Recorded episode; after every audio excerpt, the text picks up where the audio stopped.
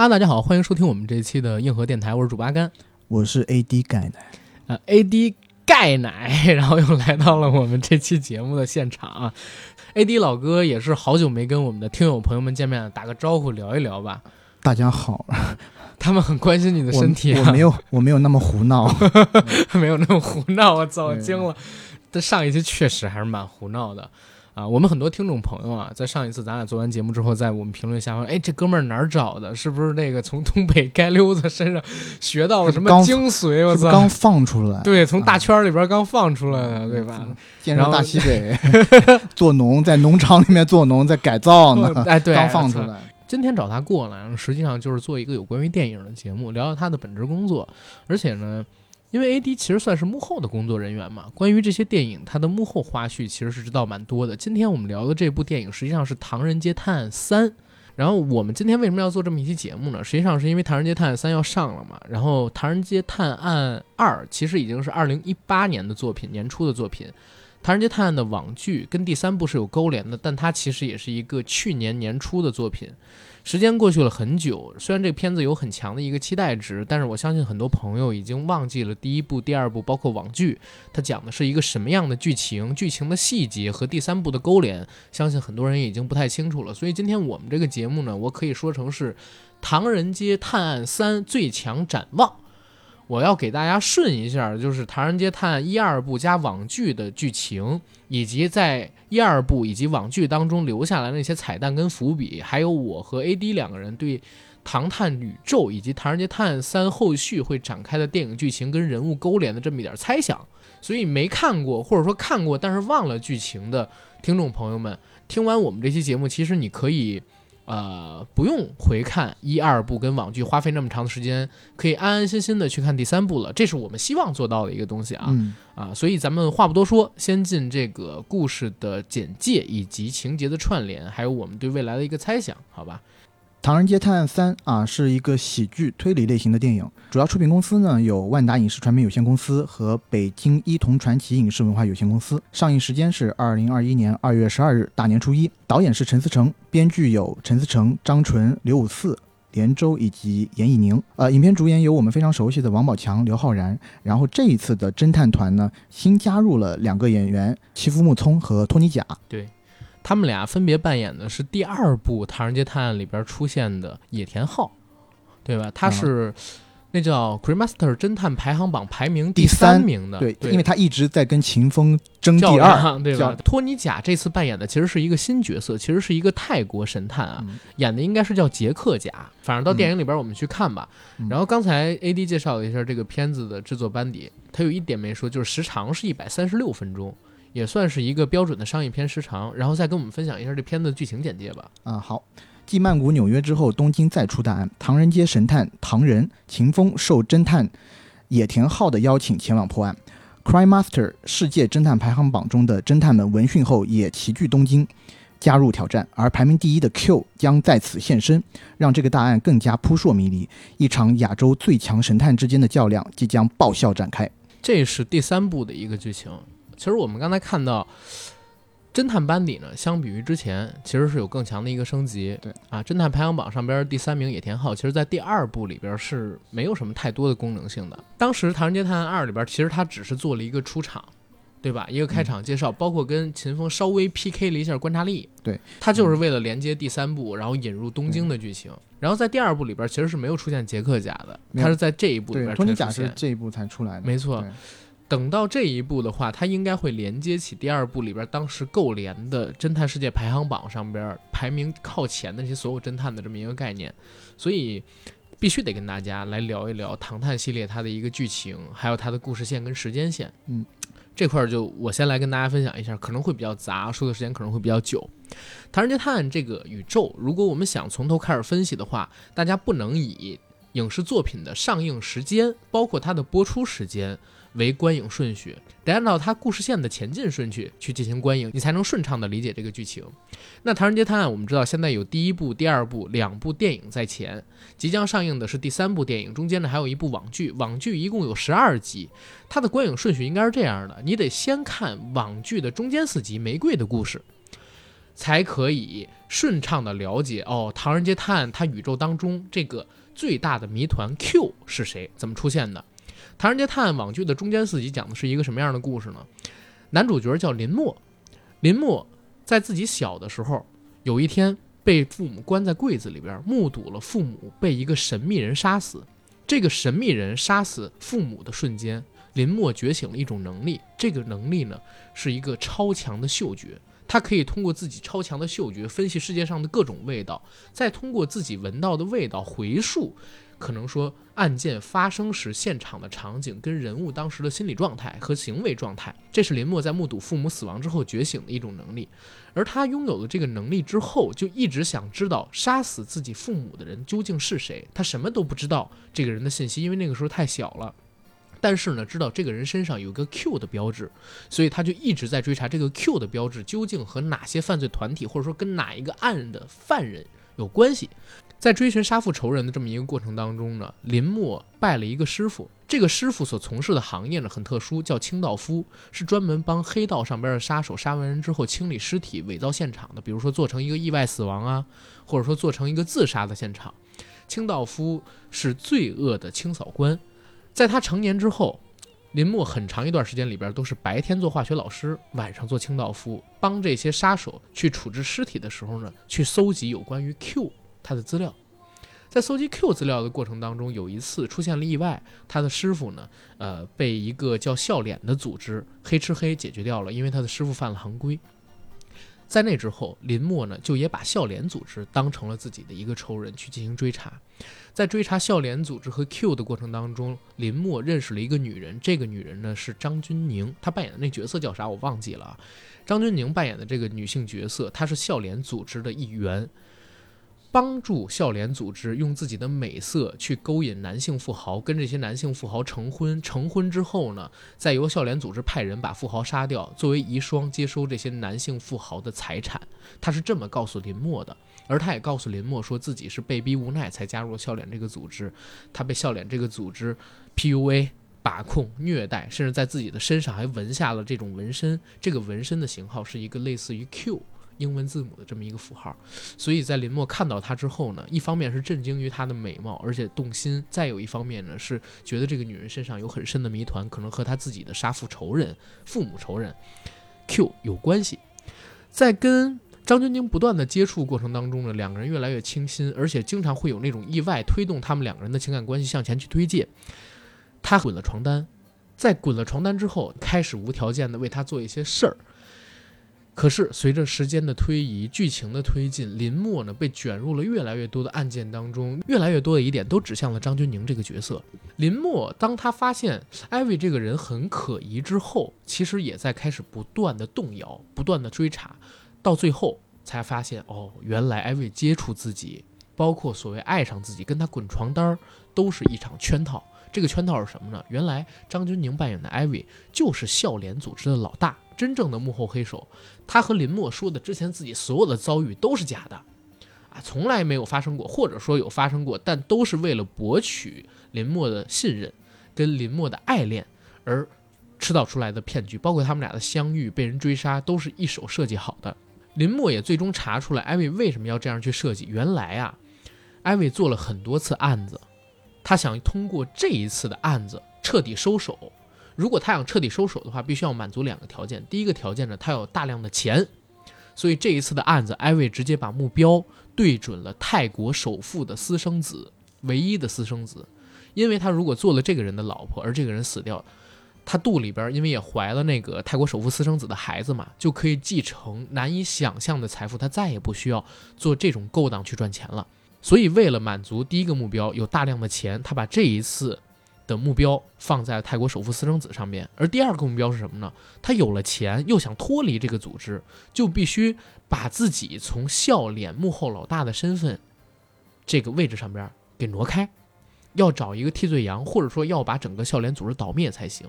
倒灭整个组织听起来实在太夸张，难度也太大，因为组织已经太大了，而且他作为一个幕后首脑，如果下边人知道他要反水的话，他自己肯定也死无葬身之地。所以他就想另外一个方法，他在笑脸组织里边呢，培养了一个深爱自己的男人，这个男人就是张颂文老师扮演的角色。因为张颂文老师深爱艾薇，所以通过艾薇的设计，张颂文呢就成了面上那个笑脸组织的老大，而且还为了艾薇犯下了命案，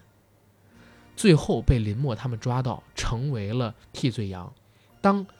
张颂文老师成为替罪羊，最终又死掉之后，相当于张钧甯就和整个笑脸组织没有了关联，成功接收了遗产，成了富婆，也洗清了自己的身份。中间四集的故事就到这儿为止，他只留下了自己淡淡的体香还有那一夜的回忆给林默。林默呢也受到了打击，不再敢爱女人，成为了谁先爱上他的里边那个主角，是吧？细说了，细说对，细说细说，这是开玩笑。但确实这是整个故事的一个起因，他的时间线是在唐探的电影之前，应该是所有的唐探故事都要以这个时间线为最前才行。当林默被艾薇骗了之后，他整个人不是也对爱失去信心嘛，过了很长一段时间灰暗的日子。但是在这段日子里边呢，发生了两个事儿。第一个事儿呢是唐人街涌出了一对神探，在一个叫做侦探大师排行榜的软件上边呢，他们俩居然排到了全球第二名，而侦探大师排行榜上边第一名的侦探叫做 Q。 林默当知道这个事儿之后，就对这个侦探大师排行榜有了极高的兴趣，也在怀疑这个 Q 到底和自己的杀父仇人，包括跟艾薇身上的那个纹身是不是也有关联，因为他现在已经见不到艾薇了嘛，所以他就想接近唐人街神探，也就是秦风和唐人的组合，就走到了唐人的办公室，假借拜他为师这个机会呢，去接近秦风他们。这是《唐人街探案》网剧中间四集《玫瑰的故事》的全部内容，也是整个唐探系列作品或者说唐探宇宙它的一个开端。在讲完《玫瑰的故事》之后，我马上就要给大家讲《唐人街探案》电影第一部的剧情。因为王宝强扮演的这个唐人本来在、呃、中国广州的某一个农村，本来是一个本分的庄稼人，因为在自己的新婚之夜发现自己的发妻跟自己的伴郎，好像当时就是伴郎吧，还带着朵花儿，对啊、呃，他们俩偷情，因为他受到的这个同乡的排挤跟嘲笑嘛，在老家这边待不下去了，就背井离乡到了泰国，然后在泰国久居生活，成了泰国的唐人街神探。所有神探啊，其实就是帮人找猫、嗯、找狗，是吧？然后帮老太太过马路之类的这种工作。帮那个帮那个呃肖央饰演的唐人街的一个警探叫昆泰、嗯、干一些啊、呃、偷鸡摸狗的事儿。对，然后也接着昆泰他的这个权利嘛，在唐人街混的其实也还行，因为在唐人街过得还可以，再加上大家都知道穷家富路嘛，出去肯定是报喜不报忧，对家里肯定吹自己在泰国做的特别好，所以当时呢有一远房亲戚叫秦风，他当时报考警察学院啊没成啊，算是高考失利。家里边呢就给了秦风点钱，想让秦风到国外去溜达溜达散散心、嗯、找找自己这个八竿子打不着的表舅啊，听说他在唐人街是神探嘛，跟着他去消遣几天，因为泰国游当时正火。然后这儿有一个前情提要我必须得跟大家提清楚啊，在剧情的设定里边，秦风的父亲抢了银行，然后被警察给抓起来了，抓起来的时候被秦风给目睹了，这对秦风的性格产生了非常大的影响。然后他父亲为什么去抢银行，其实是一个伏笔，一直都没有解开。而为什么去抢银行，去影响到了秦风想要完成一场完美的犯罪，这也是一个伏笔。因为第一部的时候开场在警察学院的那个面试上面，人家问你的理想是什么，秦风说我就是想做一个完美的犯罪，这一直是个伏笔，从第一部到现在都没有解开。所以这个点必须要跟大家讲，就是他的父亲和秦风那个想完成完美犯罪的愿望到底是如何而来的。 OK，秦风到了泰国之后和王宝强一起生活，结果发现王宝强扮演的这个唐人呢卷入了一场杀人案当中，并且各种线索都指向王宝强是真正的凶手。那秦风就要用很短的时间，大概是三天吧，帮王宝强去洗脱嫌疑。在洗脱嫌疑的过程当中呢，他跟王宝强两个人开始有了这种真正呃表舅跟外甥之间的这种情感，两个人呢也被并称为唐人街神探。他们用了三天的时间解释出了整个的谜团，还了王宝强扮演的这个唐人清白，原来是咋回事儿？原来是有一个坏小孩，这个坏小孩呢是个女生叫思诺，她心中有一个隐秘的角落，这个隐秘的角落就是原来这一切都是思诺设计的。设计了什么呢？唐人只不过是替罪羊，而且是二次斗争的替罪羊。斯诺自己有一个好朋友，这个好朋友是大家同学，是个男孩，两个人或许因为有网友猜测他们俩甚至可能会有情侣关系啊，关系非常的好。他发现这个好朋友的父亲似乎对自己的好朋友怀有一些呃非常不好的，比如啊，或者说兽性存在，所以就想帮自己这好朋友解决掉他父亲的隐患。为什么要帮好朋友？一方面刚才我说他们俩可能会有这种恋人之间的关系，还有一点就是斯诺自己其实生活在一个呃收养家庭，和自己的养父生活在一起。养父这个角色是潘粤明老师扮演的，潘粤明这角色其实一直对斯诺这个养女有畸形的爱，所以很有可能斯诺在看到自己这个好朋友的遭遇之后起了共情心，所以才会下狠手去设计这个事儿。他是怎么设计的？他写了一本日记，在这个日记上面讲自己好朋友的父亲性侵了自己，他把这个日记故意给自己的养父看见了。大家刚才听到我们说了啊，他养父就是潘粤明扮演的那个角色，其实是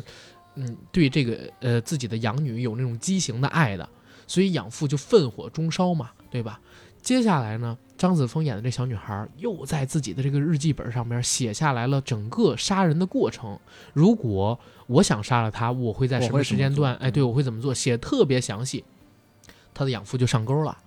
就真的按照这个方法去杀了那个呃他好朋友的父亲，而且把杀人的这个动机嫁祸给了唐人。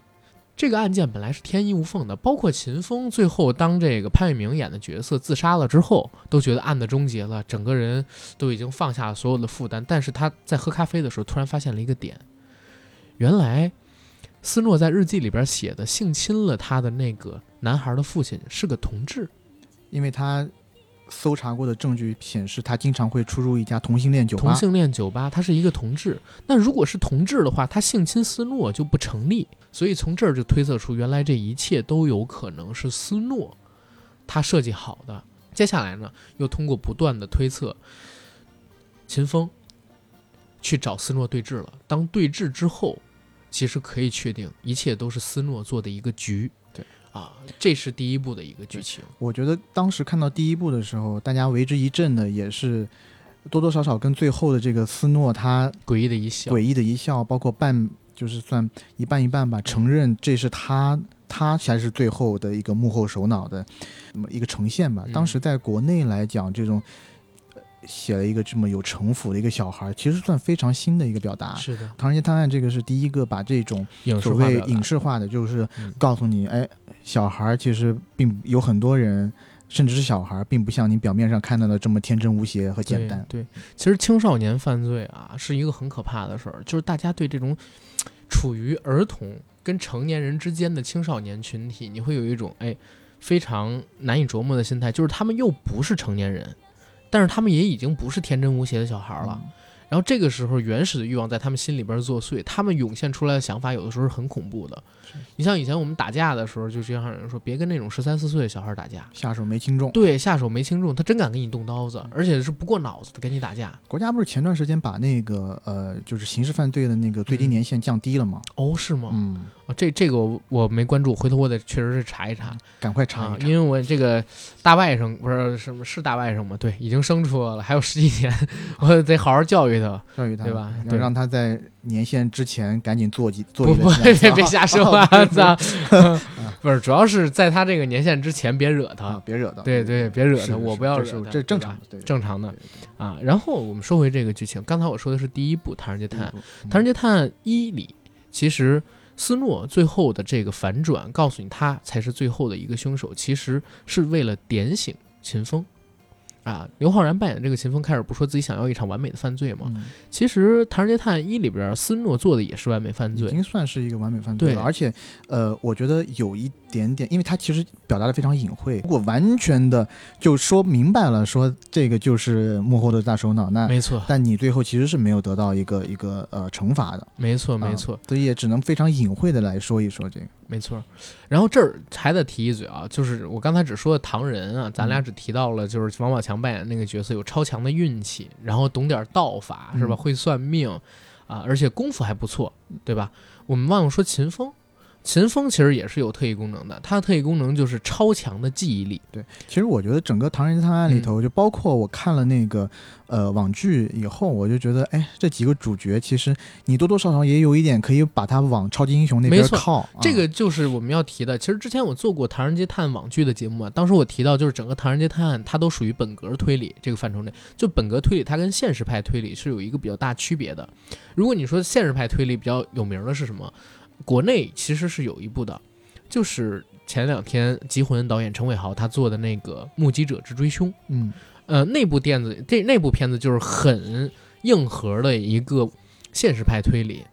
非常血淋淋的，而且一切都是基于事实例证的考量，然后去推移凶手到底是一层一层反转，非常好看。然后他做的《缉魂》其实就是本格推理，本格推理其实是概念大于证据。就是它里边可能会有那种，呃，超人的英雄，这种英雄就以柯南啊，或者说林默那种为例，要不然就是超强的嗅觉，要不然就是那种现实生活中不太可能存在的密室杀人啊，等等等等为案件主导的。然后在这种情境下，它的破案过程有的时候也会有那种神来之笔的帮助，这种叫本格推理。其实本格推理它在一个现在这个时代已经不是那么流行了，它现在的电影还有日本的文坛都是现实派推理，可能说更吃香一点，因为那个大家觉得更真实嘛。但是陈思诚如果把它做成一个商业片，或者说做成一个 A 级片的，他真的现在是拿着一个 A 级片的一个规格去做这种探案片，超 A 级片，对，那就只能适合本格推理。他要做这种现实派的，就比如你说像做《目击者之凶》那样硬核的那种案子，我不信他是不能做出来，它肯定是可以做的，但是不可能有这样多的受众了。对，因为呃，如果是那种特别硬核的推理的话，嗯、它的整个的影片的基调、尺度, 对尺度都会相应的呃低沉一点，而且也，对对，你如果说把它把这样一部片子放在大年初一来看的话，其实就有点不太合适了。如果是那种硬核派的话，是的，呃，正因为它变成了本格推理，其实有一些地方正是因为这些男呃主角的一些所谓我们说所谓超人的发挥，对对啊，才给了他一些喜剧化表达的空间。是啊，然后秦风除了超强的记忆力之外，还有一点就是超强的观察力。这个记忆力强到什么地方？他可以记下来整个纽约市的地图，然后通过自己大脑当中的记忆宫殿，把整个纽约的城市建筑物复述下来，并且从中找到自己可能说最有几率发现案犯凶手的那个场地。他的记忆宫殿这么强大，现实生活中几乎不可能存在。最强大脑，对，最强大脑，比最强大脑还最强大脑。这是第一个超越常人的地方。第二个，我不是说观察力吗？就是他可以通过三十二倍速快放的这种录像，去寻找录像当中出现的凶手，以及案发现场一些被寻常人一倍速可能都看不到的细节，这是他超强的一个能力。第三呢，就是他的一个联想能力，他的推理能力是借由了他的记忆宫殿跟观察力，然后形成的联想，可以去推测案发现场当时究竟发生了什么。因为在《唐人街探案一》里和二里都有一个特别让观众们印象深刻的场景，就是当灯光突然暗下来，整个摄影机的框架内变成了黑幕，只有一束追光的时候，唐人还有秦风两个人就进入了案发现场。在案发现场中，他们不断的模拟犯案者与受害者他们的所作所为啊，这种东西是纯粹通过想象以视觉化形式呈现，而且这种呈现好像在国外我看过影视作品里边都非常少，算是唐人的一个尝试。它是以一种小剧场形式，对啊，然后以呃两个判案就是两个。呃，怎么说？两个侦探以近距离观察、嗯、犯呃，就是犯罪现场，对啊、呃，来给观众重新呈现当时的一个情况是怎么样，而且它有一点点像打破第四堵墙那种感觉吧，没错。然后呃，包括在《唐人街探案一》的时候，他在一次呃进行这种推理的过程当中，嗯。那个刚好那个、呃、养父的作为的杀手，然后呃，同时就是杀进那个推理现场，嗯嗯嗯、呃，其实。多少有一点惊吓成分、呃、有一点惊吓成分， 对, 对。而且我看这个的时候，我当时想不到就有其他电影这么做，我想到的反而是有动画片，真的是动画片这么干。柯南啊，柯南不仅仅是柯南、嗯、还有那个金田一，他们都有这样的一些场景。整个拍摄过程中，我经常会有那种就是侦探小说当中的场景，就是我们观众在想象那种场景，然后被搬上了银幕的感觉。因为比较普通普遍上我们看到比较多的、嗯、还是以一个就是回溯的过程，就是有一个呃 voice over 呃有有一个那个画外音，然后配上当时犯罪路犯罪现场的呃实景呈现，是的。然后这个实景呈现 ，maybe 它的颜色、色调，还有加了可能不同的滤镜，让你明确的知道啊，这是一个和现实空间是呃有区别的一个有区别的另外一个空间和时间的东西。没错，这是《唐人街探案一》的剧情。《唐人街探案一》你看完了之后，其实要看的就是《唐人街探案》网剧的前四集。《唐人街探案》网剧的前四集讲的其实是林默在发现了。啊，唐人他们出名之后，就去找唐人拜师啊，想要跟他一起做侦探，其实是去追查 Q。但是那个时候的王宝强刚好接到了一个纽约的案子，说纽约唐人街最大富豪七叔，哎，他们家的子嗣被杀掉了，然后七叔呢悬赏，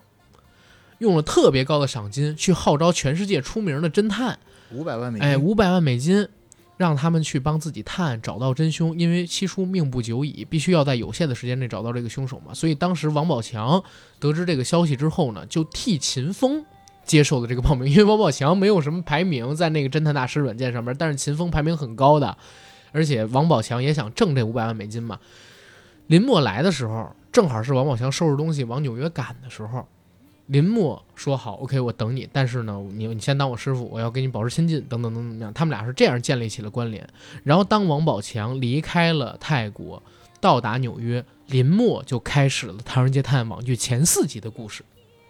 前四集的故事其实是独立于呃唐人街探案宇宙的故事线之外的，只是让大家展示林默他的特异能力而已，所以这个就不用太多的解释了、嗯、我们还是回到主线、这个、对，这个故事应该是和唐人街探案二它是并行发生并行发生的，然后它也跟这个 Q 啥的没关联，没太多关联。对，它就是一个简单情杀的故事。如果大家了解这个东西制作的话，可能会理解为什么，因为前四集、中间四集还有后面四集导演都是不同的。对，然后前四集的那个导演，如果没记错的话，对，是柯文利，他是刺杀呃误杀的那个导演、嗯。当时是柯文利最火的时候，不是？他是这样，嗯。是他们是这个片子在泰国拍完了前四集以后、嗯、然后他们找到柯文利去拍误杀、嗯、然后原班团队才拍了误杀、嗯、他先拍这四集然后再拍的误杀、哦、我是说他播出的时候是柯文利最火的时候、啊、对对对，因为误杀刚刚上，对，误杀刚刚上，所以我在想是不是他把播出顺序直接给改了，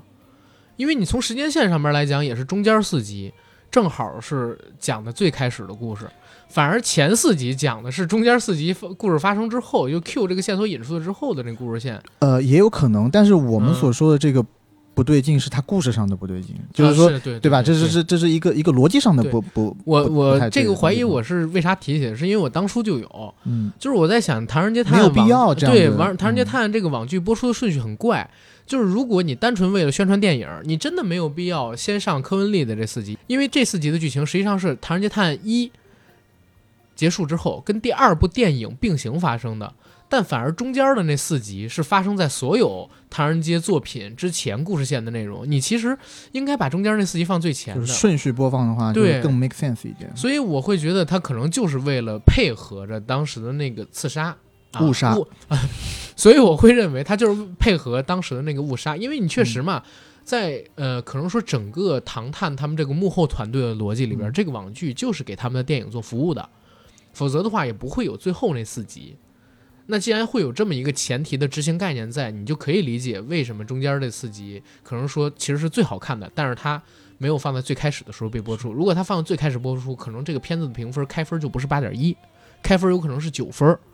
对吧？因为确实当时出现这么一个情况，网剧开分八点一，当播到中间四集的时候就到了八点七，然后到了八点七，后来才又降下来，对吧？这四集的剧情，因为它跟主线故事没什么太多的关联，只是给大家介绍一下，就是林默啊，他超人的鼻子到底有一个什么样的能力，所以我们就后边再讲。然后我们还是回到《唐人街探案二》这上面来，《唐人街探案二》呢是发生在纽约，大家都知道世界上有几个。呃，特别容易出变态杀人犯的城市，曼谷、纽约、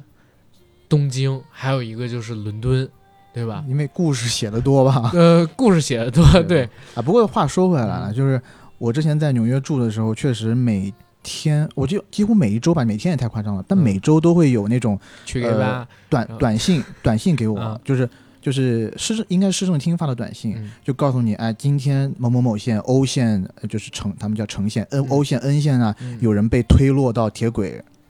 就经常有这种变态疯子，就是你因为纽约的地铁很破旧，你知道吗？这个不得不夸一下咱们中国的地铁是真的好，呃，基础建设设施建设真的是是的，要夸一夸咱党的好政策啊。就是美国地铁它是没有那个隔挡的嘛，也没有那个推门的嘛，就是跟着那个对，然后。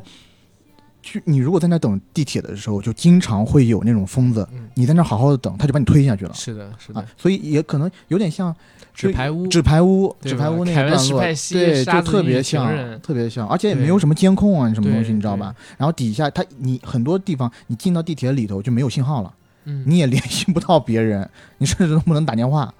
啊，所以还可挺恐怖的啊，这个蛮有意思。其实这种地铁的话，能创作的故事还蛮多的，对吧？是，怪不得那蜘蛛侠在那儿露了脸，但是谁都不知道他长什么样呢。就托比马奎尔那版、啊啊、到好像是到了第二部，然后他救那个，那是第二部还是第三部？他救那个火车的时候，拉火车，然后他脸的面罩被摘下了，但是大家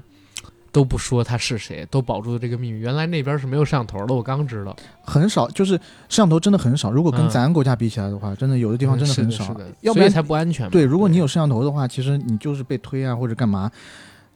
都可以都可以被查到的嘛、嗯、如果是像咱国家有这么对吧艳阳高照，这是即使是午夜也是觉得阳光普照，对，阳光普照，你觉得特别暖，对对，阳光普照，阳光普照。唐人街探案二它发生在纽约嘛，其实真的啊，就是纽约关于他的这种变态杀人犯的故事好多呀，电影也有，小说也有，真的就好多。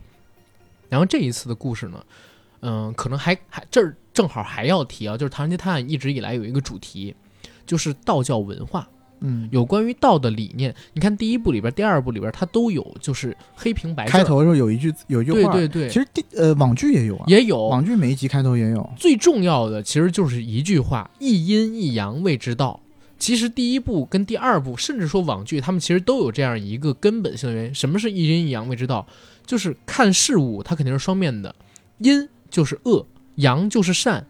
善和恶构成为一体的，就是阴阳。然后也是人本身，人是由善和恶共同组成的。再到后来，你像《唐人街探案二》里边，他还提到三位一体，人性、兽性、神性三位一体，才能称之为一个人。救人，白天你的工作让你成了神，晚上杀人你就是兽性，但你偏偏缺了中间的人性，对吧？你在两极反复横跳，你中间的人性缺失了之后，你就不能左右了。当你自己受到了这种欲望的胁迫，或者说自己受到生命威胁的时候，就会牺牲掉神性，用恶的兽性去对待所有人。就是这个片子也好，或者说唐人街探整个系列也好，我会觉得整个道教文化它提供的这一阴一阳谓之道是它所有概念的一个基础，跟他创作这些剧本时候的一个基础。我觉得其实这多多少少跟电影创作者的他自己的喜好有一定的关系。嗯，我觉得可能呃陈思诚自己本身对这方面也是比较喜好喜好喜好和研究。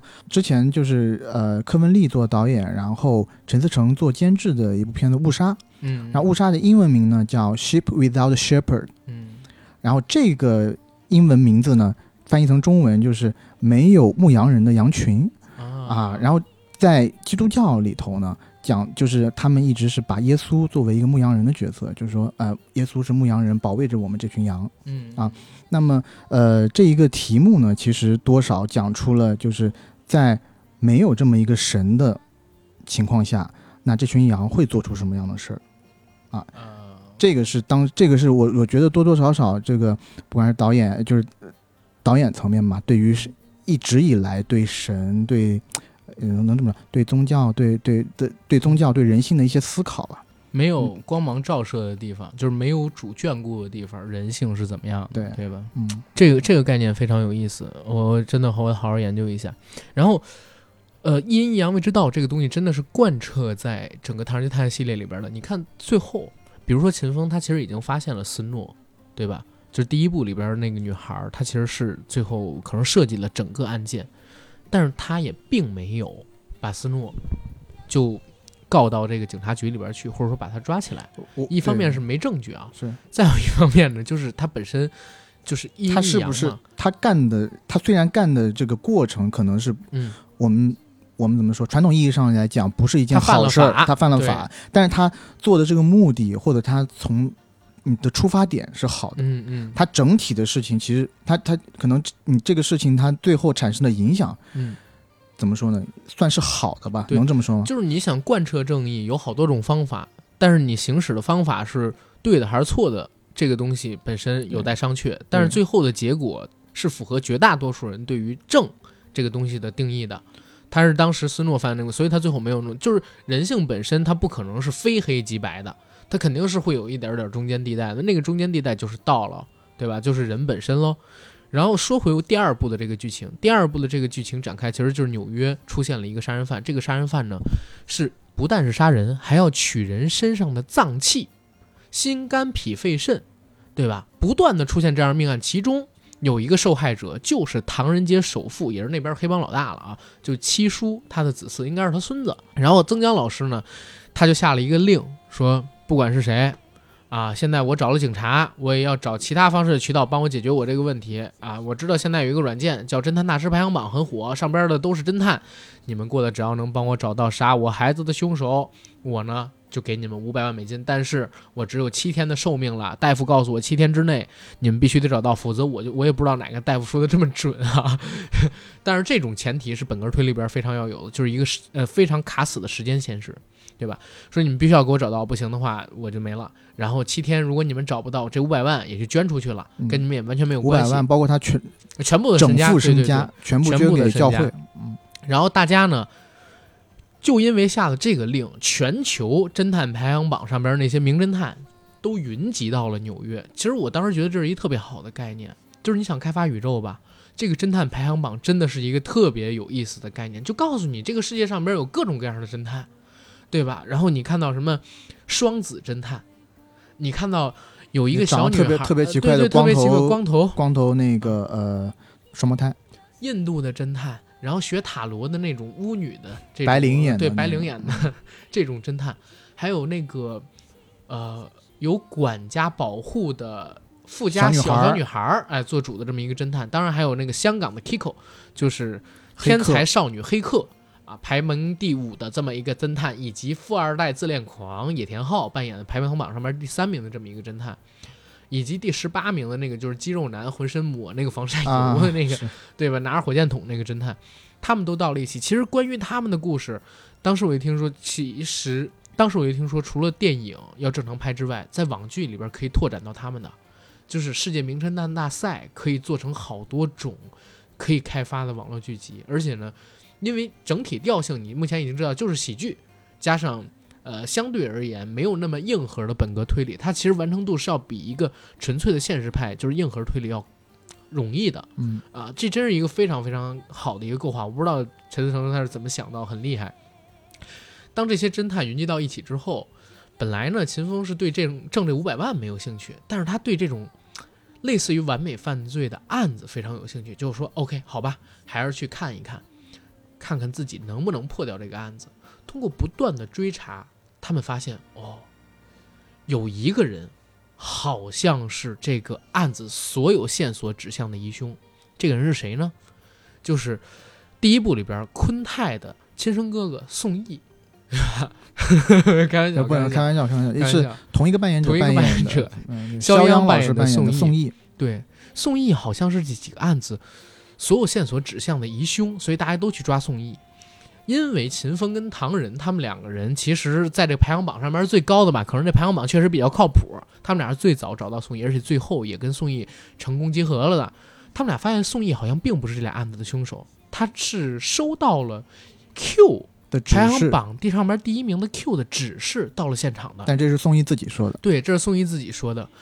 他们俩呢说你应该不是凶手，因为你是右手写字儿吃饭，但是呢杀这俩人的凶手其实都是左撇子。当时他们发现宋轶用的是右手之后啊，就跟宋轶呢一起去追查这个案子，一方面是还宋轶的真相，一方面是解释，一方面是阻止有更多的人被害。但当他们不断的追查之后，发现凶手把整个纽约市当成了一个法坛，他在寻找五行上面对应出生日期的人，在这个城市五个，比如说呃火场，比如说炼钢厂，比如说河边啊，呃，比如说这个医院等等等等，就是符合金木水火土这么一个地方，取这五个对应生日时辰的人，他们对应的内脏，比如心肝脾肺肾，正好对应金木水火土嘛，懂中医的都懂，虽然中医有很多争议，把他们聚集到一起，要炼丹修炼成仙，这是他们查出来的凶手的一个目标。当查到这个目标之后，他们发现 OK 所有的线索又指向了和警察局有合作的纽约市市立医院中的一个大夫。不断的追查，不断的追查，当就在大夫要杀死最后一个人取他内脏炼丹之前，他们赶到了藏在医院当中的那个法坛，那个道观，跟大夫对峙，揪出了他所有的阴谋，并且给他来了一场正义的审判，让阳光普照在在这个什么呃建筑物中的道观上。大夫呢自杀了，但是在自杀之前，他们争执的这段时间里边，秦风中招差点坠落下楼，在坠落下楼的这一个瞬间，宋义用左手救了他，被秦风发现自己是左撇的这件事儿。紧接着秦风利用自己的推理啊，利用自己的超强的记忆力还有观察力，不断的回溯整个事情，发现宋义没有这么简单，宋义可能是 Q， 而且他还通过 Kiko 给他提供的一些资料，因为 Kiko 上以前扮演的那个角色好像对刘昊然扮演的这个秦风有意思啊，给他提供的资料发现宋义杀掉了七叔的这个手下，也是他的一亲戚，叫做陆国富，七叔的亲戚啊，叫陆国富。他觉得宋义肯定有非常大的阴谋，就在整个案子完结之后，跟宋义进行了一场深谈，说你为什么要这么做，并且给出自己的解释，说宋义是 Q， 他来到美国之后，自己的妹妹被陆国富拐到了南非去做妓女，因为他妹妹跟他都是非法移民嘛。陆国富这个人经常会把非法移民的女性卖到南非做妓女，做了很多伤天害理的事儿。所以宋义当发现大夫有这个杀人取脏炼丹一个想法之后，就借着这个机会算计了陆国富，把杀人犯的替罪名扔给了大夫，然后自己把陆国富给杀了，模拟了大夫杀人的手法。但人呢，尸体其实现在还在他的这后备箱里边放着呢，跟大夫完全没有关系，也是设置了一场完美犯罪，也是设置了一场完美犯罪。但是唯一的漏洞就是，宋义他是左撇子，他是发现了秦风在追找自己的时候，故意改成了使用右手。但是因为他确实也关心秦风，秦风当时差点掉下楼的时候，他用了左手，就本性还是善良，对，暴露了自己。嗯、然后秦风呢，当时就跟宋义他们俩说了一段非常有意义的话。说你用左手救我，正好暴露了你神性的一面。那这个时候宋义就问，我当时救了你的命，你你就光想了这些事，你想到的却光是这些事，你是神是兽。对，然后又警告了秦风一句话，说当你在凝视神元的时候，神元也在凝视你，所以你可以看，但别看太久。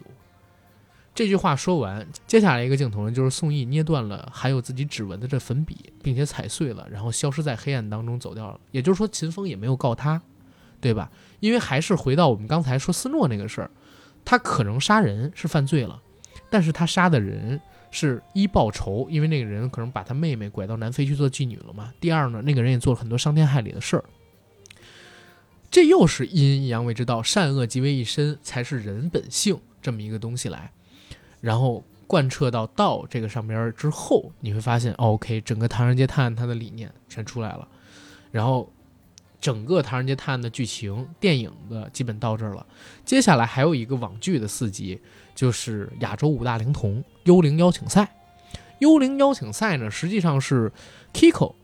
接了一个项目，说哎，在这个呃亚洲有一个电竞选手消失了，请了野田昊的弟弟野田昊二和他的几个朋友啊、呃，到这个公海上边一艘轮船上边去参加一个类似于吃鸡的一个比赛，对吧？他们几个人假借比赛之名，实际上是去探案的。但是探案探到最后，一切矛头的指向又指向了东京，跟刚才我们提到的《唐人街探案二》的大结局最后的那个彩蛋，野田昊站在东京的某一个大楼上边，浑身胡子拉碴的喊太难啦，给秦风打电话让他来东京帮自己，形成了一个呼应跟联动，所有的目标然后指向都带我们看向了即将上映的第三部。这其实是整个唐人街探案的一个剧情。我好像讲有点杂，我操，我也不知道大家能够听懂多少，但是剪的时候我会注入但是剪的时候我会努力去剪的，然后基本上是这样一个状态吧。然后有什么要补充的吗 A D？故事方面讲的已经非常详细了、嗯、对，故事我觉得这个是目前来说的话，应该是已经全顺下了，对吧？已经全顺下了。嗯、但是有几个谜团是我觉得可能要跟大家分析的。第一个是刚才我们提到了，就是刘昊然他的父亲跟他为什么要形成一场完美犯罪，嗯，这是第一个疑团，他的原始动机在哪里？没错，他原始动机在哪里、嗯、呃，然后还有的疑团呢，像是宋轶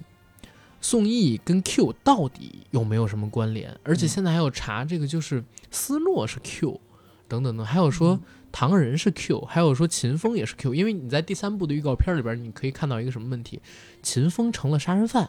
对啊、呃，秦风犯罪了。但我觉得这个是他每一部电影的一个、嗯、呃模式吧。嗯，就比如说第一部就是唐人陷进了这种犯罪的陷阱，对对对啊，他是成成为了第一嫌疑犯，然后要帮他脱困。嗯、那第二部里面有一段时间也是，虽然是宋轶是警方的第一通缉犯，但因为唐人和秦风和宋轶一起，所以他们两个也被当成了通缉犯，也在全城通缉。那第三部呢，照理。就是这主角团中间呢，必须有一个也是要变成通缉犯、哎、啊，染上身，他必须要除了去，就是他的动机除了查，除了这个 Crime Master 这个排行榜，他呃除了别人的案子之外，他有一个原始的动机，就是我要脱，我要脱困，我我要我要保保证我自己性命的安全，双重麻烦，对啊、呃，双重麻烦，而且我我还会想，还有一个最大的疑惑就是王宝强。跟第二部里边出现的那个机车大哥，他们俩的感情线到底怎么推进下去、嗯？因为因为因为其实，对，因为我啊，说到说到说到这个，说到说到这个，我觉得也是有有有一点意思。就比如说第一部里头，他也有描写，但啊，有吗？第一部里，第一部里面他没有实际的拍出来，但是不是泰国嘛，对吧？啊、那第二部呢，就是他们在逃跑的过程当中，唐人和秦风误入了一个呃机车帮的酒吧，然后呢，这些机车帮呢全是一群大老爷们儿，然后穿着皮溜子是吧？呃，那叫皮溜子吧，皮厂、皮皮皮马甲、皮马皮溜子、皮溜子、皮皮马甲。然后呢，你觉得他他们都是特别壮，哎，但没想到这个呃他的那个呃老大，嗯，那老大你可以看到他马甲上面写了一个刺绣，有一个那个 title 的名字叫 President， 总裁。是这个帮的老大，呃，出来呢，叼了一朵玫瑰花，要跟那个唐人舞一曲。开始以为就是所有证据指向他看的是刘昊然，对对对，但是他抱起来的抱起来的是王宝强，然后王宝，然后这一段当时配的是那个粉红色的回忆，韩宝仪版的，特就是特别有意思。然后他的那种对他那种反差，而且包括到他们在纽约的那场追逐大战，到最后也是机车帮出来帮助他们。挡住了呃警察，对，哎、呃，许多摩托车嘛，在机在在最后，然后机车帮的老大又送给了王宝强一朵玫瑰，对，然后音乐又再响起，自带 B G M 的，对对对。哎，其实这一块我还挺想说，就是《唐人街探案》里边陈思诚的选乐还是有点意思的，有点意思。第一部里头是《往事只能回味》啊、嗯呃，他《往事只能回味》在很长一段时间里边，我都跟粉红色的回忆他们俩的调子，我有点弄混呢。就非常像，当当当当当当，呃，不是我走掉了，不好意思啊。时光一逝永不回。就这首歌，我第一次听是叶京的那个《与青春有关的日子》里头、啊，我是听好妹妹那个版本啊。那个你要不要玩点？啊、对，玩点。但是《与青春有关的日子》也是看过的，对。嗯、哎呀，但是韩宝仪那版《粉红色回忆》当时给我笑，我所以我在想，就是前两部既然都有这两首歌了，包括第二部里边还用了，呃 ，Tyler 的一首歌叫叫什么呢？就是《纽约纽约》是吗？第二部里纽约纽约是嗯嗯南征北战他们自己做的，不是不是不是那个不是那个，就是用泰勒·斯威夫特的一首歌。啊，那我我我没有太那 Welcome to New York。你一下子说 Tyler， 我不知道是谁，他妈这么这么亲近 Tyler， 我想 Tyler 是谁？好吧，原来是斯威夫特。对，你你好歹把名字说全了，我以为是你哪一个，我说我以为你是哪个兄弟呢？可是因为我们太熟了，我给他卖了钙片，他才涨到一八九嘛，对吧 ？Tyler Tyler 有一八九呢。我、哦、开玩笑，我也不知道，他肯定过一米八了。泰勒有这么高吗？他非常高啊！这段掐的别播啊，听起来有点心酸，应该应该听起来有点心酸。应该没有泰勒公司的人听我们这个节目。啊、我但我但我就想说，关于身高的这个问题讨论的话，就感觉是两个小傻逼的人。我操！我可不是啊，啊我这一米八九的大个子，你别瞎说话啊。啊是是是然后在这个第三部里边，我其实挺期待，就是他们能用一个什么样的音乐的。包括第三部，你可以看到就是。因为第二部我刚才讲它做升级嘛，就是第一部的时候你明显看到投投，因为第一部你明显能看到投资成本不高，可能也就一元左右这么一个级别，甚至可能都不到一个亿吧，我觉得七八千万也能做出来，就看片酬什么的了。嗯，具体不太清楚，但它直直直速是很很不错的，没错，就是它的 quality 还是不错的、呃、最后做出不错，但是到第二部的时候就已经变成一个华语片里边的 A 级制作了。对, 吧对，当时应该是在纽约拍了很长时间，然后纽约整个摄制组，因为你知道，如果一个摄影团队去国外拍的话，嗯、尤其是去美国、嗯，你必须得遵从美国那边的法律。没错，比如我们，你比如说在国内拍，对吧？你昼夜三班倒什么的，而且还不享受退税。对，如果在纽约拍的话，哇，如果在美国拍的话，那些那些工会的人员 ，W 就是这些演员工会啊，这个工会、嗯、那个工会，他一天就那么几个小时给你工作啊，到点了就得下班。而且当时陈思诚说第二部成。成本最高的是啥？就是他是当时封了一段路，封了一段路，然后在上面开马车嘛，不是驾马车嘛，驾马车，对，对。然后请的这些车都是群演来的，然后这一部分的成本好像一天，总共是拍了三天，这三天就花了多少钱我忘记了，就是数百万美金，就是他最贵的一场戏，是为了这一场。而到了第三部里边，其实成本是变得更贵的。嗯、目前我们知道有几个消息，第一个贵的地方在哪？它的拍摄设备贵。陈思诚全程租用了 IMAX 摄影机，全球只有四台，光这个摄影机的成本就是数以百万美元计的。然后呢，它也是全片有 IMAX 格式的这么一个片子，对吧？我反而当时看到这个片子的资料的时候，我很震惊，就是国内居然有这样的全片用 IMAX 画幅拍的电影，当然还有一个是八百啊，对，原生 IMAX 是，对，原生 IMAX， 对，你这之前其实除了国内，就国内除了八百以外、嗯，其实在国外真正用这种摄影机拍的，呃，我们能想到的除了诺兰，除了诺兰好像还没有，呃、好像真的没有、啊，我知道好像没有。迈克尔贝的《变形金刚五》好像也是用 IMAX 全程吗？不是吧？我我记得它是有一个小时的那个 IMAX 画幅。嗯，但无所谓了，无所谓了，很烂就是很很厉害。而且为什么我说我当时知道这时候很震惊啊？嗯、因为这个片子它原定是要比八百上映早的，嗯，对吧？八百现在已经上映了嘛，就可以说了，对吧？对对嗯，八百当时因为延期了嘛，这个片子是要在二零二零年初上的，它比八百那个时候定的上映日期要早，所以当时的宣传都是拿它做第一部中国上映的 IMAX 全画幅的电影，全程的这么一个片子去介绍的。所以这哎这块还得说呢，就是我们的听众如果要去看这部电影，一定要去 IMAX 影厅看，就是只有 IMAX 影厅才能看到全片的全貌，其他所有的影院，所有的播放设备放出来都是裁切画幅，对吧？都要少百分之二十六的画面内容。这部电影是跟 IMAX 有一个非常深度的合作的绑定的，就是你离开 IMAX 影厅肯定看不了这么多的内容。然后说说回这个片子里边去啊。就是他这部戏，你光看我们刚才说到的他的一个呃拍摄的这么一设备成本就很多，嗯，另外还有一个什么，这次是全部剧组然后到日本去拍摄，而且他们时间点赶得很好，是在一九年嘛，对吧？然后在日本拍摄的时候还请了几个相对而言很大牌的日本演员。对，其实演员这回事在第二部里头就已经有升级了，他大反派是 Michael Pitt。 Michael Pitt 对于我觉得对于喜欢美剧的观众呃，应该是很有名了。你你说的是美剧吗？我当时看到他的时候、嗯、我第一是反应是心都碎了，就是我我是看他的那个 Dreamers 西西梦巴黎，对，嗯，那个时候他是他是那样的，他是最近有点发福，年纪也大了。我第一次看他的戏是那个《大象帝国》，我不知道你看没看过《大象帝国》的那个美剧一系列、嗯、然后他后面也拍了斯嘉丽·约翰逊那版的那个呃《攻壳机动队》，他是也是演个大反派。哦，对对对、嗯、是他演的，是他演的。对，其实他呢，当时我第一次看到在大《大西洋帝国》里的出演的话，我就觉得特别帅气、嗯、啊。然后那个时候是零九年吧，第一季。嗯, 嗯，但是。怎么说呢，就在第二部戏里头，然后我们也看到了妻夫妻夫木通，对对啊，这都算是国际上的大牌吧。嗯、虽然讲我呃，可能 Michael Pitt 在国外，尤其在好莱坞不能算是一线，嗯啊，这个是实实际客观上来讲，跟三浦友和在日本的影响力还是很大的。对，嗯、所以第三部的阵容是又是大大加强。对对，就是我自己啊是很期待这个三浦友和的演出。你知道三浦友和有一个外号叫什么吗？嗯，就是日本赵又廷，就是他娶了女神啊啊！知道？我以为你说什么演技方面的、啊，不不不，不是不是，啊、他他是那个年代的嘛，他是那个年代的赵又廷嘛，就是娶了女神的嘛、嗯，对吧？你知道最近那个圆圆姐在 B 站上边开了个账号，嗯，然后赵又廷没有出现在镜头里，但永远出现在了整个视频里，就是全部人都在骂赵又廷。高圆圆这个视频里边所有人都在骂赵又廷，是当时三浦友和就是现在的赵又廷。嗯，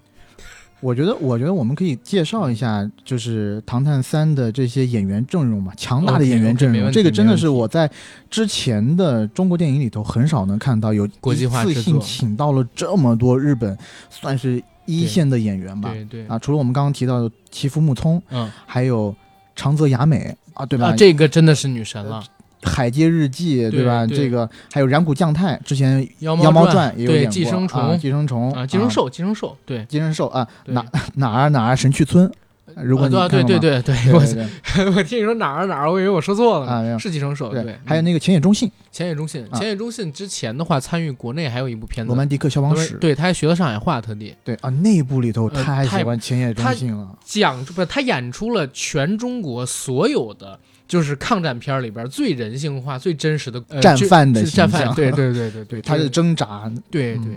就是他演的那个非常非常好，包括他当时的这个上海话说的也很道，对对吧，虽然后期我查了一下他是有配的，但是他本人说了一下，嗯，也也是很到位，他真的去学了，要不然口型对不上，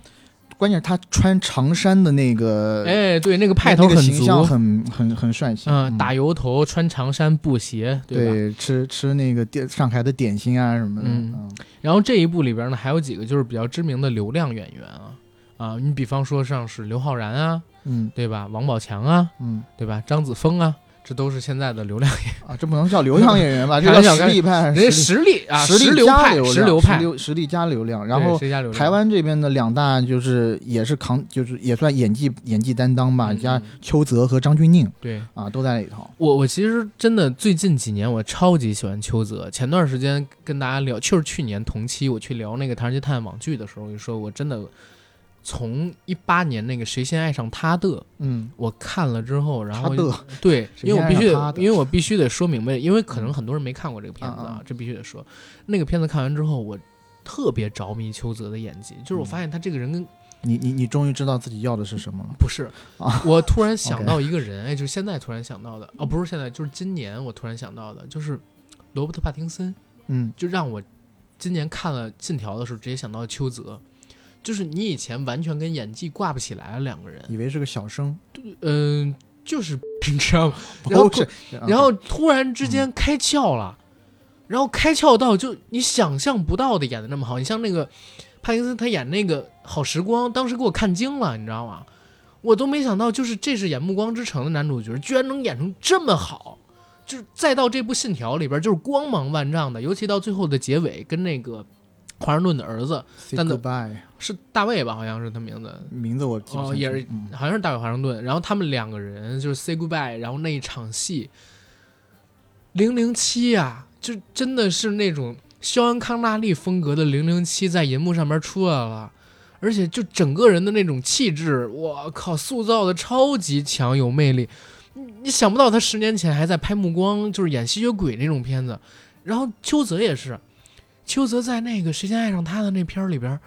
就完全不像他以前演偶像剧，就整个人蜕变到浑身在冒着那种粉红色的光，而且那种粉红色的光不是不是我我对他有性上面那种幻想的光，是他真的有那种能让你感觉到爱的那种光。他在里边演一个失去爱人的人嘛，嗯，对吧？哦，然后我我还记得那个，你知道一万年有多久吗？当一个人不爱你的时候，每一天都是一万年。就是就是，我操，那那那我不是过了几亿年？没有没有，这句话，哎呦，你吓着我了。啊，但是那个片子里边这个，嗯，这一句啊，就是他当时说出来的时候，就是我整个人感觉我操，梁朝伟在那个呃《阿飞正传》啊，啊不是什么啊，张国荣在《阿飞正传》，我我真的没有开玩笑啊，我不是我高捧的，我自己当时真的那个感觉。对，要不要要不要简单给？给观众大家都介绍一下谁谁先爱上他这个电影，呃、介绍了可能就播不太了了，啊，对吧？行吧，行。但是现在有这个资源，大家真的要去看看这个片儿。就是邱泽那那一年的金马奖，刚才我在我们俩聊那一年金马奖很多有意思的事儿，嗯，我就说我我自己最大的遗珠是那一年邱泽输给了徐峥，我不是药神。虽然我不是药神演的很好，但是因为大家看过谁先爱上他的那部电影人太少了，就是大家真的你你完全想象不到，就是邱泽能演成那个样子。但是一八年的那个呃、嗯、最佳女演员是颁给了谁先爱上他的女主演、哦、对对对，那个那个演的就是刘三刘三连，真的他他演的也非常好，就是真的哎呦谁先爱上他的、那个、演了一个失去爱人的单亲妈妈，被同婚的被同婚的单亲妈妈，但是他知道的是到最后的结果是他其实才是在时间线上来讲、嗯、才是第三者，才是后爱上后爱上他的，但是他是受害者，其实是最对不起的，因为被被蒙在鼓里嘛，行婚嘛跟他、嗯、对吧，生了孩子之后就不碰他之类的。呃，然后我我们我们说回这个《唐人街探案》，就所以就是林默，我我这两年就我成了他的粉丝了，嗯，就是如果他，但是因为他那一部演的太好，而且林默这个戏好像就真的是突然之间开窍的，知道该怎么演戏了。对，而且我最我呃，我在看网剧的一个、嗯、一个就是网剧版的《唐人街探案》的一个比较直观的感受就是，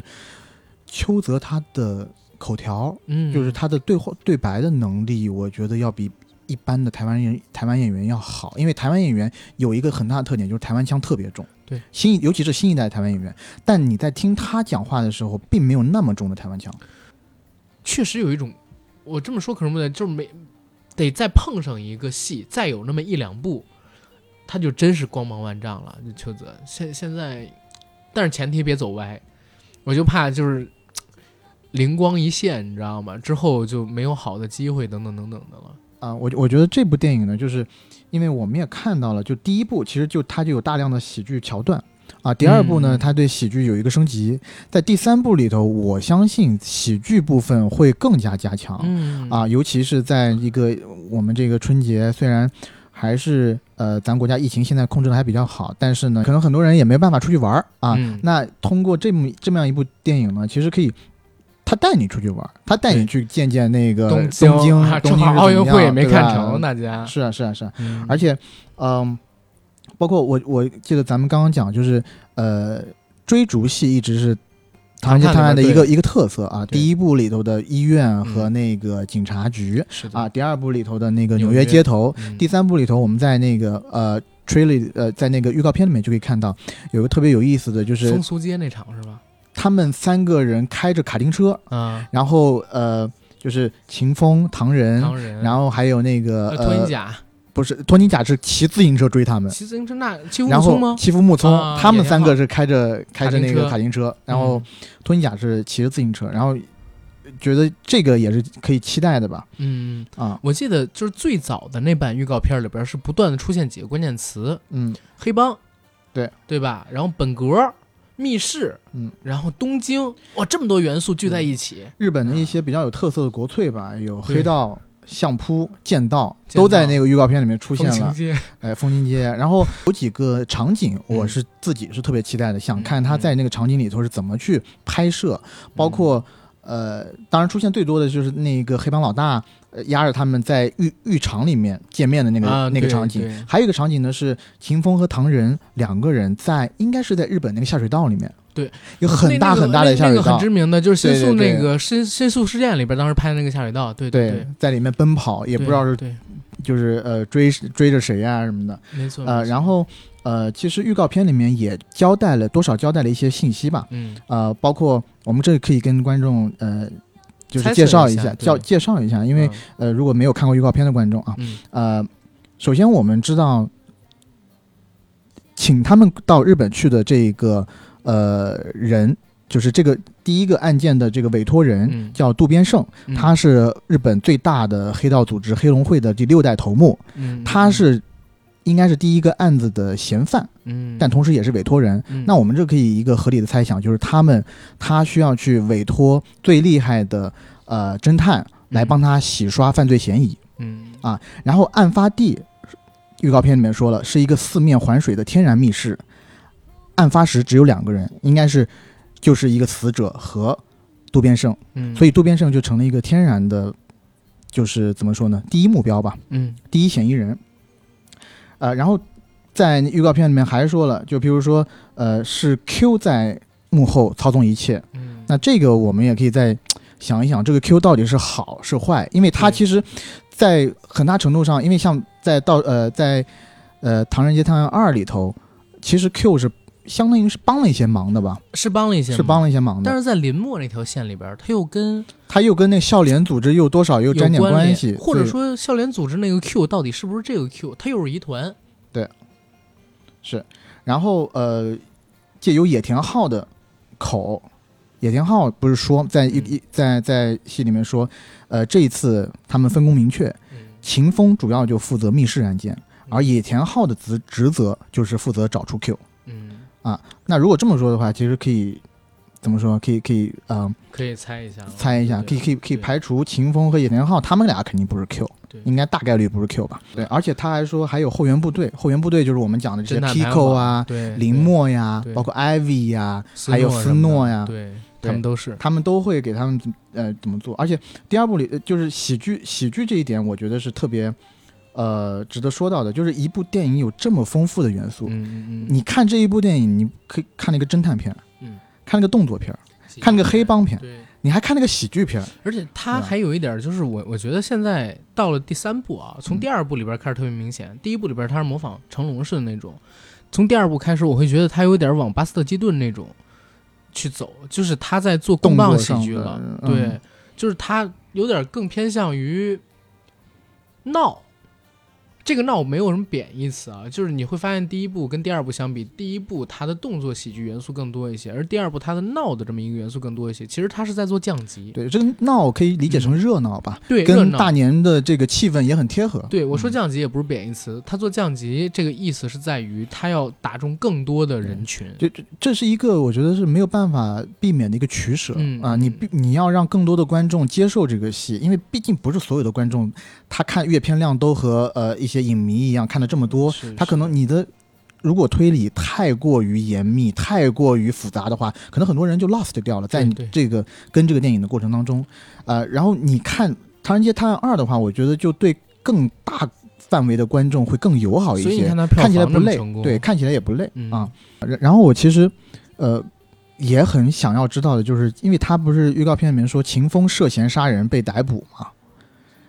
他是怎么又被他是怎么又涉嫌杀人了？他们不是一起在查案吗？怎么他又横生枝节什么的？其实这就引出了观众好像有一个想法，就是观众说秦风到底会不会有 Q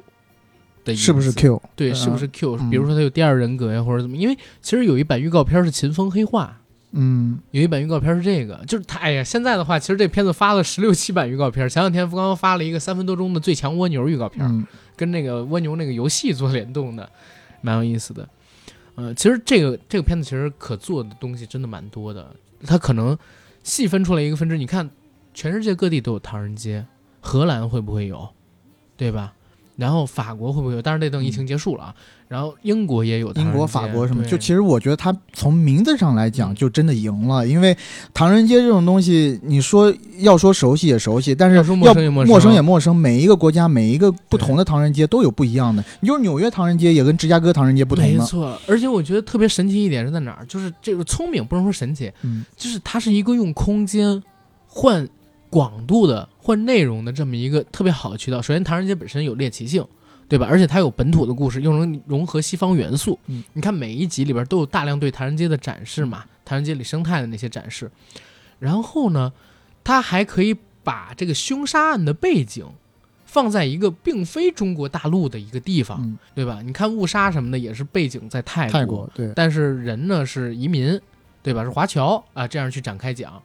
然后现在呢？唐人街探案其实给了一个很好的例子，就是我们中国人强大了，可以到国外做点什么。对，而且它是非常有机的，让你整个故事搬到了国外。嗯啊，那你如果在呃唐人唐唐人街上犯的案的话，你必然的唐人街上什么人最多？唐人呢？中国人最多呀。所以它很、嗯、很天然的就是一个华人语境的一个东西。又因为这个侦探大师的这个软件，哎，把全球所有的这个侦探都连到一起了。对吧？就是在全世界发生的案子都可以引入世界各地的这个侦探，这个概念就就非常非常好。对，甚至以后可以这哎，听说这个《唐人街探案》有关于侦探大师这个东西也要出剧集了。我觉得他出任何东西我都觉得不意外，他甚至都可以出动画、哦、出出游戏、出就是就是动画、动画、出各种。我觉得、嗯、啊，漫画呀、啊、什么，前些天 B 站国创。嗯前些天 B 站国创出了一个那个消息，说要把《唐人街探案》动动案，不是说要把《唐人街探案》动画化。这个我觉得也蛮有意思的，就是现在那个 B 站国创做得很好啊，尤其去年也出现了一大批就是好的动画，嗯、你就不说别的，《雾山五行》，对吧？嗯、这这是把多少业内的人震傻了眼的，这这小作坊做出来的东西，但是就是能把你吓傻了。还有那个叫什么《一人之下》。也是前两年很火的那个片子，啊《一人之下》还要拍大电影了，对呀、啊，外山来拍、嗯，游戏也卖得风生水起啊，《一人之下》就是现在已经到了一个我觉得可以做联动，然后开发周边产业的这么一个时候。《唐人街》作为目前国产电影里边最大之一的这么一个 I P 吧，对吧？而且是原创性的现代 I P， 就是它其实有更多的可能性可以去做的。我我之前看过陈思诚一个采访啊，陈思诚说《唐探》可能再有两部就不做电影了。就是不做王王宝强跟呃刘昊然他们俩为主角的电影了，就是他的周边宇宙了。嗯，因为他的主线这个宇宙可能说他自己也是爱惜羽毛的嘛，可能会下沉做成动画或者做成就是网剧之类的东西去做了。嗯，呃，因为他也怕观众他会有一定的就是疲劳、呃、疲劳期，嗯、对，所以能在电影院里边看到秦风唐人这个组合的机会也不是特别多了。对，反正。嗯呃，也是我们的大家的老朋友了吧？对，然后大年初一， 对, 对吧？一家人一起去看看老朋友，挺好。我, 我其实挺希望，为什么我们要做这些节目啊？就是有关于春节档预热的节目，也都说了，就是从去年春节档开始，国内的影院啊做的也都不是特别的好。然后去年七月份，我做那个有关于复工的节目的时候，请了一个那个 C G V 的姐姐，在我们这个节目上边崩溃痛哭了。就是因为实在是日子过得不够好，如果条件允许的话，我是真的希望大家可以在春节档的这个时间段里边走进影院去支持支持，就是中国电影，对吧？然后你们看到的可能是很多明星啊，他们赚钱啊，等等等等，但是整个电影行业并不是只有明星的啊，并不是只有导演的，更多的是在影院里边工作的这些，还有做宣发的、做普通的电影幕后工作的这些，你可以叫他为打工人的电影工作者。这些人呢，生活也是在去年受到挺大的困扰的。大家如果走进电影院里边支持一部电影，其实最后也都会反哺到他们每一个人的身上，对吧？所以春节档大家走进影院看看这些春节档的电影，然后我们首推的是《唐人街探案三》。然后我们今天节目可以到这儿了吧？也祝大家新年愉快，阖家欢乐。你又懂这梗了 是, 是吗？对对，你是你你说新年愉快，我说阖家欢乐嘛。哦、这样好、嗯，也祝大家新年愉快，阖家欢乐。你真懂这梗是吧？嗯、我是哈迷啊！我已经好，我已经专门，我已经专门有一个日志了。你知道，我就以前专门有个日历啊，它每每每每一个日日期。